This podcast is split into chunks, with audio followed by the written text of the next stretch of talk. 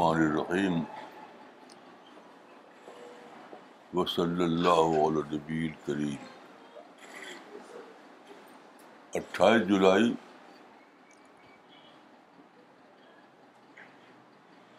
دو ہزار اٹھارہ.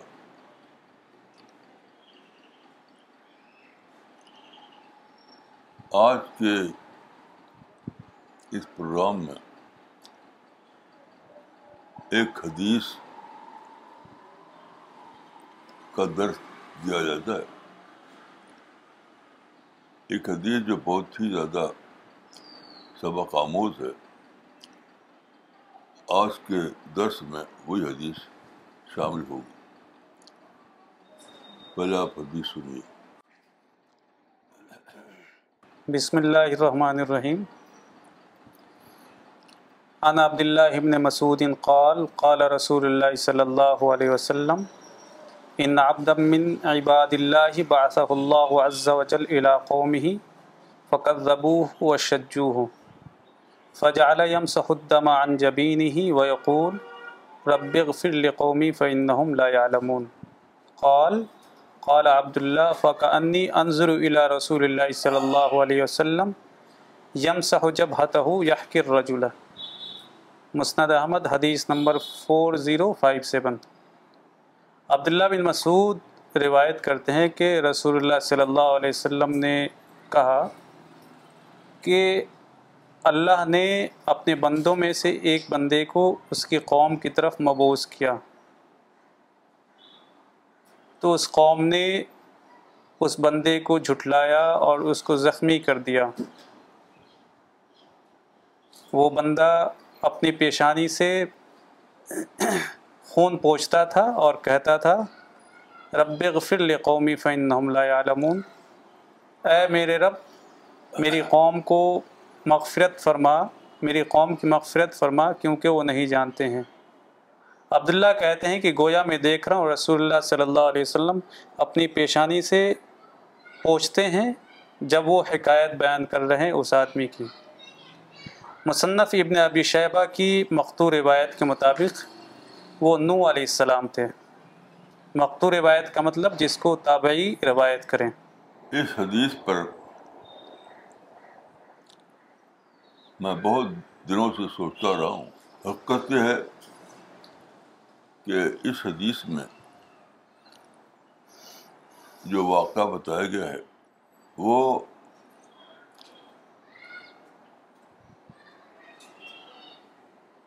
اعلیٰ اخلاق۔ ہائی اسٹینڈرڈ کے ماڈل کی آخری مثال ہے۔ پیغمبر نے اللہ کی طرف سے اللہ کے پیغام پہنچایا اور قوم نے جو ریسپانس دیا وہ یہ تھا کہ ان کو پتھر مارنے لگے۔ یہاں تک کہ پیغبر کی پیشانی سے خون بہنے لگا۔ اس وقت پیغمبر اپنے ہاتھ سے خون پوچھ رہا ہے اور کہہ رہا ہے کہ اے اللہ ان لوگوں کو معاف کر دے، کیونکہ وہ جانتے نہیں۔ They don't know.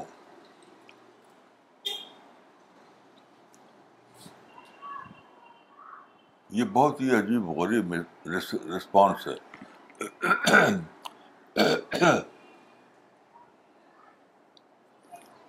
اس کو میں ایک لفظ میں کہوں گا کہ سیلف ایکسپلینڈ جسٹیفکیشن کیسی عجیب بات ہے کہ جو وکٹم ہے وکٹم وکٹم خود اپنی طرف سے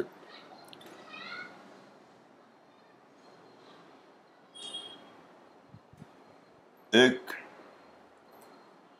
جسٹیفیکیشن تلاش کرے۔ یعنی شکایت کے بجائے، شکایت کے بجائے سیلف ایکسپلین جسٹیفکیشن یہ ہائی مورالٹی کا بہت ہی بڑا اگزامپل ہے۔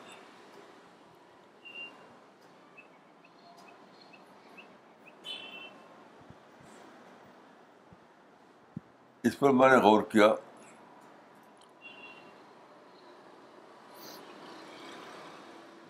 تو اس میں مجھے ایک انوکھی وزڈم ملی۔ ایک انوکھی وزڈم۔ یعنی شکایت کی دنیا میں۔ ایسی دنیا جہاں لوگ پتھر مارے یا برا بھلا کہیں ایسی دنیا میں آدمی کس طرح کمپلین فری ہو کر رہ سکے کیسی عجیب بات ہے کہ وہ ماحول جس ماحول میں ہے آدمی وہ ماحول تو ایسا ہے کہ اس کو کسی وجہ کے بغیر یعنی ود آؤٹ اینی جسٹیفکیشن پتھر مارے۔ پتھر مارے۔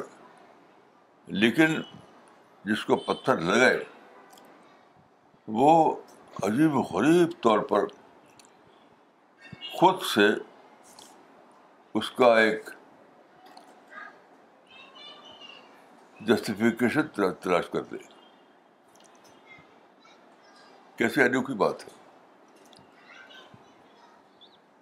وہ جسٹیفیکیشن کیا ہے وہ یہ ہے کہ وہ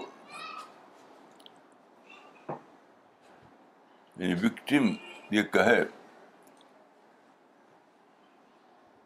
یہ دعا کرے اے اللہ ان لوگوں کو معاف کرو معاف کر دے کیونکہ وہ جانتے نہیں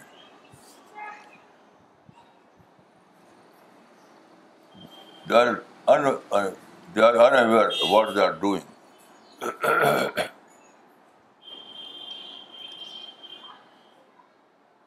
میں سمجھتا ہوں کہ اس سے اونچا کوئی ماڈل یا اسٹینڈرڈ اخلاق کا نہیں ہو سکتا پھر میں نے سوچا آپ ایسا ماڈل اگر بنائیں جو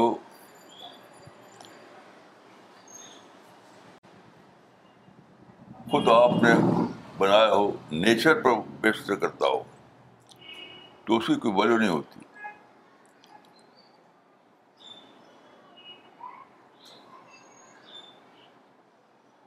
اور جب ایسا ماڈل ایسا جسٹیفکیشن آپ دریافت کریں، جو ایک ریئلٹی پہ بیس کرتا ہو، تب وہ آپ کو مطمئن کر دیتا ہے۔ آپ اس قابل ہو جاتے ہیں کہ سچ مچ سچ مچ شکایت فری بن کر رہ سکے دنیا میں۔ وہ کیسے نبی نے کہا کہ اے خدا ان لوگوں کو معاف کر دے کیونکہ وہ جانتے نہیں۔ یہ جانتے نہیں کی بات جو ہے یہ سادہ بات نہیں ہے۔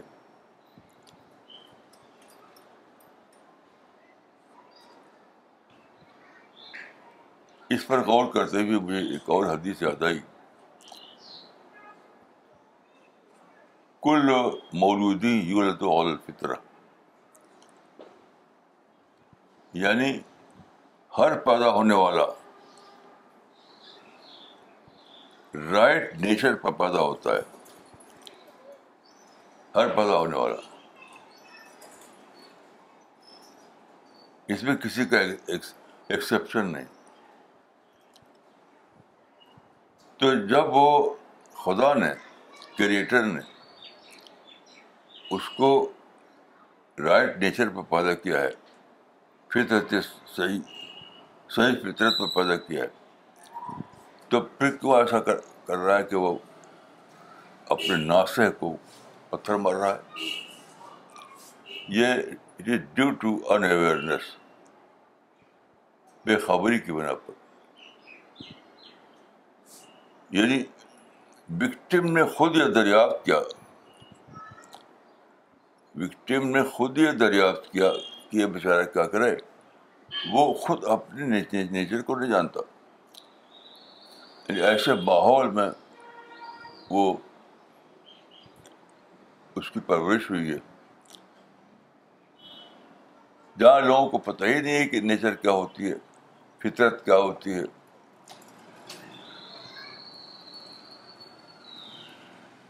انسانی اخلاق کیا ہوتا ہے؟ سب سے بڑھ کے یہ کہ خود میرے لیے یعنی خود میرے لیے کیا چیز گڈ ہے، کیا چیز بیڈ ہے، کیا چیز اچھی ہے، کیا چیز بری ہے، وہ ان اویئر ہے ان باتوں سے۔ آپ غور کیجیے کہ جس انسان کا، جو انسان وکٹم ہوتے ہوئے اس سطح کا، اس لیول کا ریسپانس دے سکے تو اس کو تو دیکھ کر کے شاید فرشتے کہ اٹھیں گے کہ خدا، یہ تو قابل رشک ہے۔ حتیٰ کہ شاید شاید خود کریٹر اللہ رب العالمین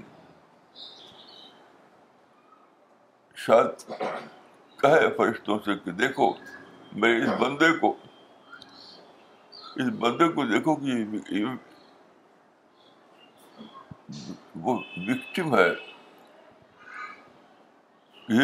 کسی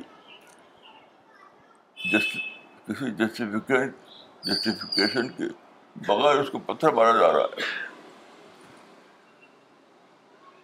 پھر بھی وہ پازیٹیو ریسپانس دے رہا ہے۔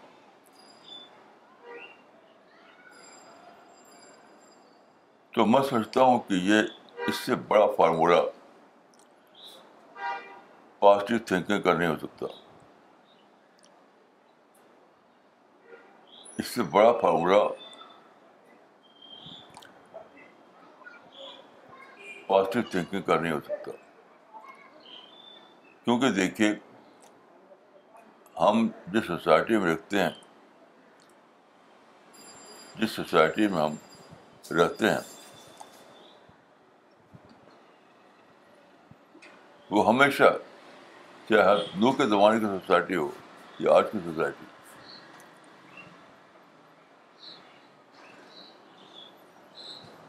وہ جانتی ہی نہیں what to do and what not to do کیا کرنا ہے اور کیا نہیں کرنا ہے. نو کے زمانے میں بھی نہیں جانتی تھی. رسول اللہ کے زمانے میں بھی نہیں جانتی تھی. اور آج بھی نہیں جانتی ایجوکیشن کے باوجود. کہ میں کیا کروں اور میں کیا نہ کروں آپ پڑوسی نہیں جانتا آپ کے گھر والے نہیں جانتے کوئی نہیں جانتا کیونکہ دیکھیے اس کی وجہ کیا ہے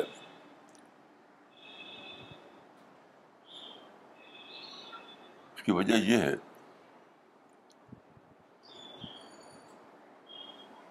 کہ اپنے خلاف سوچنا اپنے خلاف سوچنا یہ کون جانتا ہے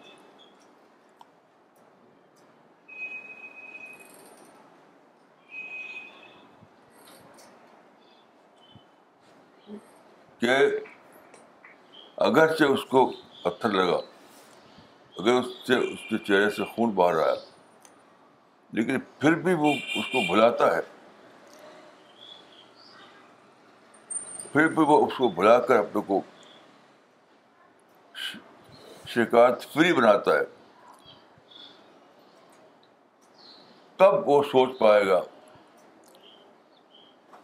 کہ یہ تو بیچارے کیا کرے۔ وہ تو انویئر ہے وہ نہ تو صحیح بات کہا یہ جانتا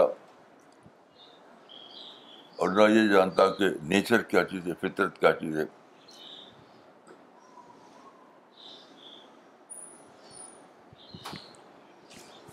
تو اس میں سوچتے سوچتے مجھے آیت یاد آئی اللہ نے فرمایا ہے خلق تو ہوں بے گئی انسان کے بارے میں۔ کہاں یاد ہے؟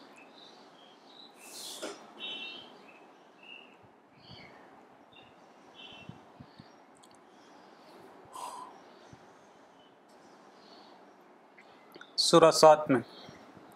پورا سورہ سعد آیت نمبر سیونٹی فائیو۔ ہاں، پڑھیے پورا پورا آیت۔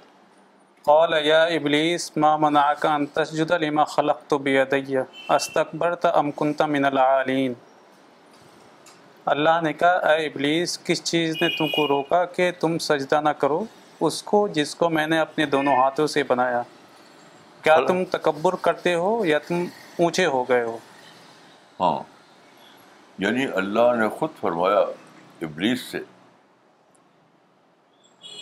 کہ خدا کہ انسان کو تو بنے اپنے دونوں ہاتھوں سے بنایا ہے۔ قلم تو وہ بے کیا۔ تو انسان اگر جانے اس بات کو، انسان اگر جانے اس بات کو کہ اللہ نے رب العالمین نے خالق کائنات نے مجھ کو اپنے دونوں ہاتھوں سے بنایا ہے۔ تو بندے کو شرم آئے گی کہ خالق نے تو اس کو بنایا اتنے اہتمام کے ساتھ۔ اور میں ابلیس کو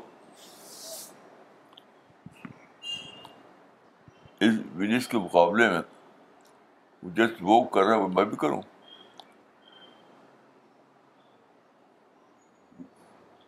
یعنی وہ گالی دے رہا تو میں بھی گالی دوں۔ وہ پتھر مار رہا تو میں پتھر ماروں۔ وہ شکایت کر رہا تو میں بھی شکایت کروں۔ اس کو حدیث میں ماں بن جاؤں۔ جس کو کہتے ہیں ٹٹ فار ٹیٹ تو میں سمجھتا ہوں کہ جو بندہ تخلیق کے ارادوں کو جانتا ہو جس بندے کو پتہ ہو کہ خالق نے اس کی اتنی بڑا درجہ دیا ہے کہ اپنے دونوں ہاتھوں سے بنایا دونوں ہاتھوں کا مطلب یہ ہے کہ اس ساری تخلیق کا سارا جو سارا کیپٹل جو ہے، وہ اس پر، اس کے لیے خرچ کر دیا۔ تو جس بندے کو، جو بندہ یہ جان لے، جو بندہ یہ جان لے، تو اس کو شرم آئے گی۔ ٹٹ فار ٹیٹ کا کردار اختیار کرنے میں۔ تو ظاہر ہے کہ پیغمبر جو ہوتے تھے، وہ اس سے اعلیٰ اخلاق میں ہوتے تھے۔ پیغمبر جانتے تھے کہ اللہ رب العالمین نے اس کو اپنے دونوں ہاتھوں سے بنایا۔ تو وہ وہ اتنا زیادہ بڑھتے تھے کہ خود سے سوچ کر جسٹیفیکیشن نکالتے تھے۔ سیلف ڈسکورڈ جسٹیفکیشن پر کھڑے ہوتے تھے وہ۔ یہ ہے نمونہ پیغبروں کا۔ یہ ہے نمونہ رسول اللہ علیہ وسلم کا۔ اور یہ ہے وہ نمونہ اخلاق کا۔ جس کے بعد شاید خدا یہ کہہ دے گا میں فرشتوں سے کیا ہے فرشتوں اس بندے کو پیراڈائز کے رجسٹر میں لکھ دو۔ بلکہ کہو گے، شاید وہ کہے گا کہ اس بندے کو پیراڈائز کے ڈور ڈور کی کنجیاں دے دو۔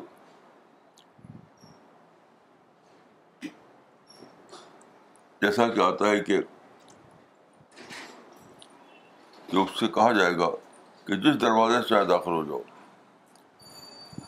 حدیث میں آیا ہے۔ جی۔ یعنی یہ وہ عمل ہے یہ وہ قول ہے جو اتنا اونچا ہے اتنا اونچا ہے اتنا اونچا ہے کہ اللہ رب العالمین نے فرشتوں سے کہے گا اس بندے کو جنتی کنجا دے دو۔ اسے کہہ دو کہ جس ڈور سے وہ چاہے داخل ہو جائے۔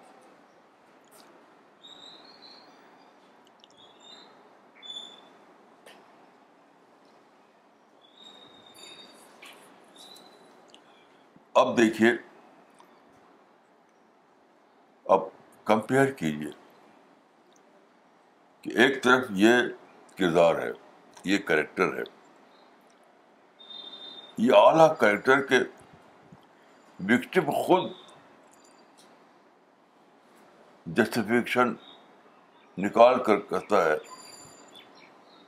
کہ وہ معذور ہے، اس کو چھوڑ دو۔ مجھے اس سے کوئی شکایت نہیں۔ کیوں؟ کیونکہ وہ جانتا نہیں۔ وہ جانتا نہیں کہ خالق کی، خالق کا کیشے پلان کیا ہے؟ خالق نے انسان کو کیسے بنایا ہے؟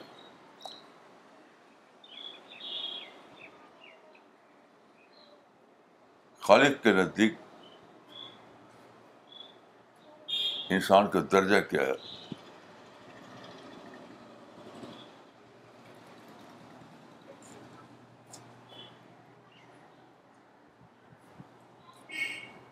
اب غور کیجیے کہ جب معاملہ ایسا ہو،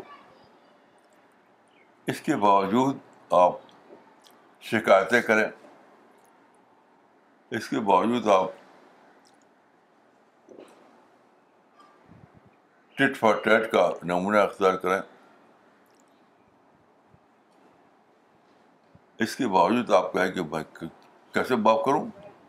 اس نے تو ایسا کیا ہے اتنے ویسا کیا ہے، اتنے میرے پر ظلم کیا ہے، اتنے میرے خلاف کانسپریسی کی ہے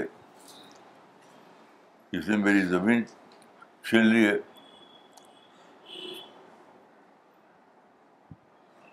لوگ زمین کا ایک ٹکڑا چھیننے پر شکایت کرتے ہیں۔ میں تو کہتا ہوں کہ اگر انسان کو اس کا احساس ہو، تو کوئی ساری کائنات چھین لے اسے۔ تو وہ کہے گا کہ جو چاہے چھین لو۔ میں تو اپنے رب کے سائڈ میں ہوں۔ میں اپنے رب کے سائڈ میں رہوں گا۔ مجھے کسی اور سائڈ میں جانا نہیں اتنی بڑی بات ہے جو اس حدیث میں آئی ہے۔ میں دعا کرتا ہوں کہ اللہ تعالیٰ مجھ کو اور آپ کو توفیق دے کہ ہم نبیوں کے اس ماڈل کو اختیار کریں۔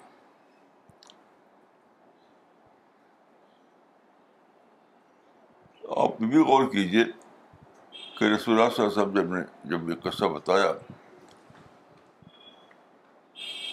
تو قصہ بتا رہے تھے کسی اور نبی کا اور اپنی پیشی پیشانی پر پوچھ رہے تھے۔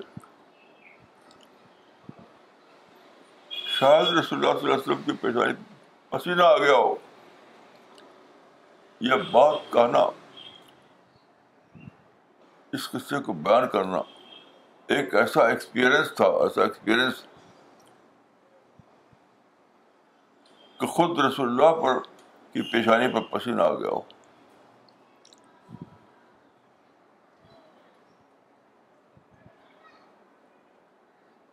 تو یہ ہے راستہ سچے انسان کا، یہ راستہ پیراڈائز کا۔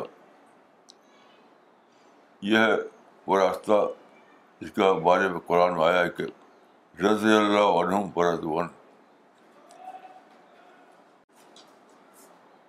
تو میری دعا ہے کہ اللہ تعالیٰ ہم سب کو توفیق دے۔ السلام علیکم ورحمۃ اللہ۔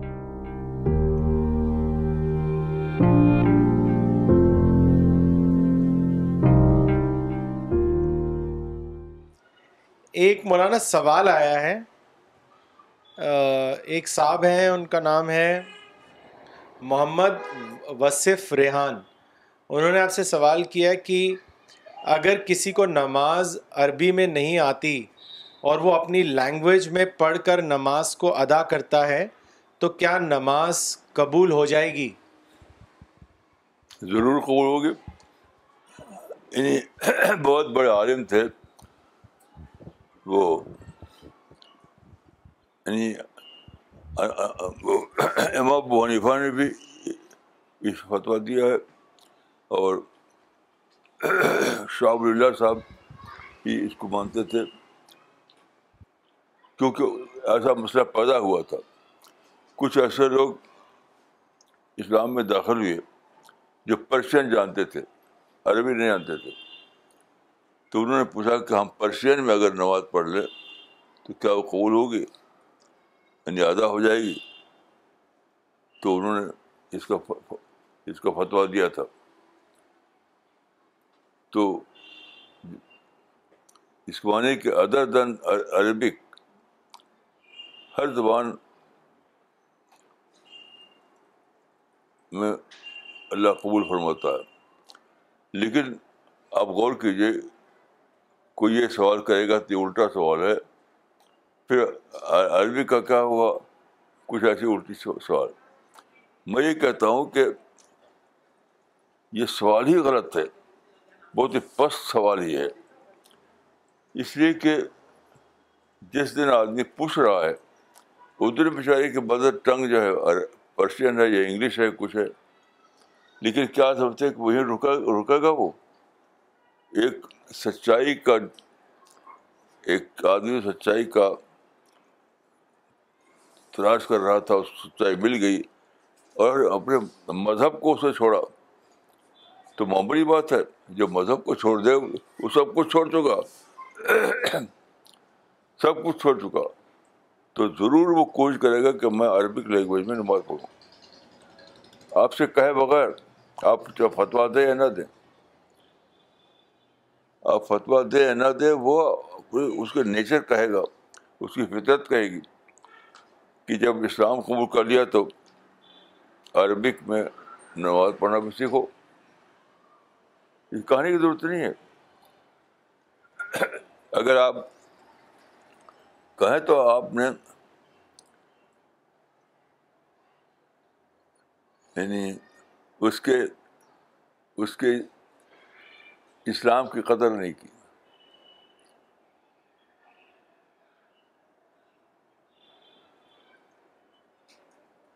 مجھے ایک قصہ یاد آتا ہے، بمبئی کا۔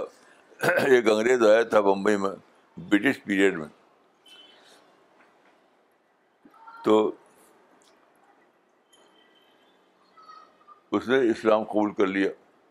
کوئی مسلمانوں سے اس کا تعلقات ہوئے۔ تو لوگوں نے اس کو یہ نہیں بتایا کہ اسلام میں داڑھی رکھنا بھی ہے۔ تو کچھ دنوں کے بعد اس کو پتا چلا۔ تو اس نے کہا کہ کچھ چھپایا آپ لوگوں نے۔ جب میں نے اپنا مذہب چھوڑ کر دوسرا مذہب اختیار کر لیا، تو اب داڑھی کیا چیز ہے؟ تو جن لوگوں نے اس کو مسئلہ بنا رکھا ہے، وہ انسان کی ویلو نہیں جانتے۔ انسان کی ویلو نہیں جانتے بلکہ میں یہ کہوں گا کہ اللہ نے جو فطرت انسان کے اندر رکھی ہے، سچائی کو اپریشیٹ کرنے والی، اس کو نہیں جانتے۔ ہر انسان کے اندر بہت ہی گہرائی کے ساتھ یہ اس کے نیچر میں انٹرووین ہے کہ سچائی کو اپریشیٹ کرنا۔ تو ایسا آدمی جب سچائی کے اس میں داخل ہو جائے، تو کہیں رکے گا نہیں وہ۔ اس کو جو لوگ فتویٰ دیتے ہیں، عجیب غریب قسم کے مسائل پیدا کرتے ہیں، وہ انسان کو نہیں جانتے، بلکہ کریٹر کو نہیں جانتے۔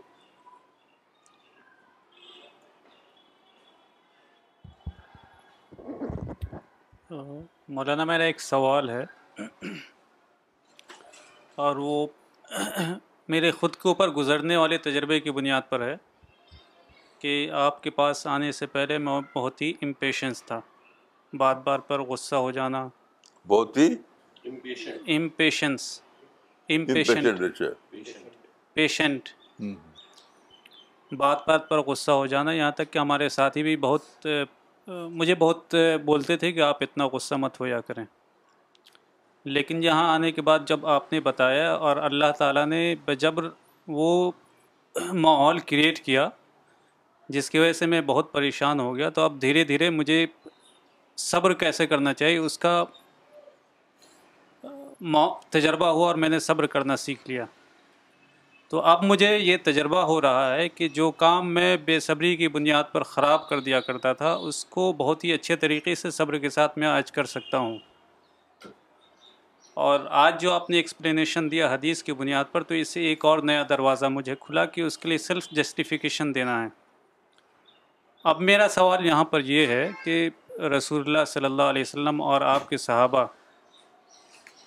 جو بہت ہی زیادہ صبر کرنے والے تھے اور آپ کہتے ہیں کہ زندہ آدمی تھے۔ تو میرا سوال اس میں یہ ہے کہ زندہ آدمی ہونے کے لیے، ہونے کا ایک بنیادی پوائنٹ صبر کرنا ہے کیا؟ دیکھیے، یہ بہت دنوں کے اسٹڈی کے بعد میری سمجھ میں آئی ہے کہ اسلام کی تاریخ میں ایک چیز لیک کر رہی تھی۔ اسی کی قیمت جیسا ہم دیکھتے ہیں، وہ ہے پریکٹیکل وزڈم پریکٹیکل وزڈم بہت ہی میننگ فل ٹرم ہے انگلش میں۔ لیکن اگر عربی میں اس کا اس کا کوئی ایکولنٹ نہیں۔ اردو میں جو ایکولنٹ بولا جاتا ہے، وہ حکمت عملی، وہ بالکل غارض کر دیتا ہے، وہ پریکٹیکل وزڈم کی وزڈم کو ختم کر دیتا ہے۔ یعنی اردو کا جو حکمت عملی ہے، وہ پریکٹیکل وزڈم کی وزڈم ہی کو ختم کر دیتا ہے۔ تو یہ میں سمجھتا ہوں کہ یہ سلسلہ خود اس زمانے سے چل رہا ہے، جس زمانے میں صفیر جمل کی لڑائیاں ہوئیں۔ صفیر کی جمل کی لڑائیاں میرے نزدیک صرف اس لیے ہوئی کہ عربی زبان میں پریکٹیکل وزڈم کا کوئی ایکولنٹ نہیں تھا۔ وہ ایکسپلین کر سک، وہ چاہتے تھے ایکسپلین کرنا آئیڈیل وزڈم سے۔ اگر ان کے پاس پریکٹیکل وزڈم کا لفظ ہوتا تو نہ صفین ہوتی نہ جمل ہوتی۔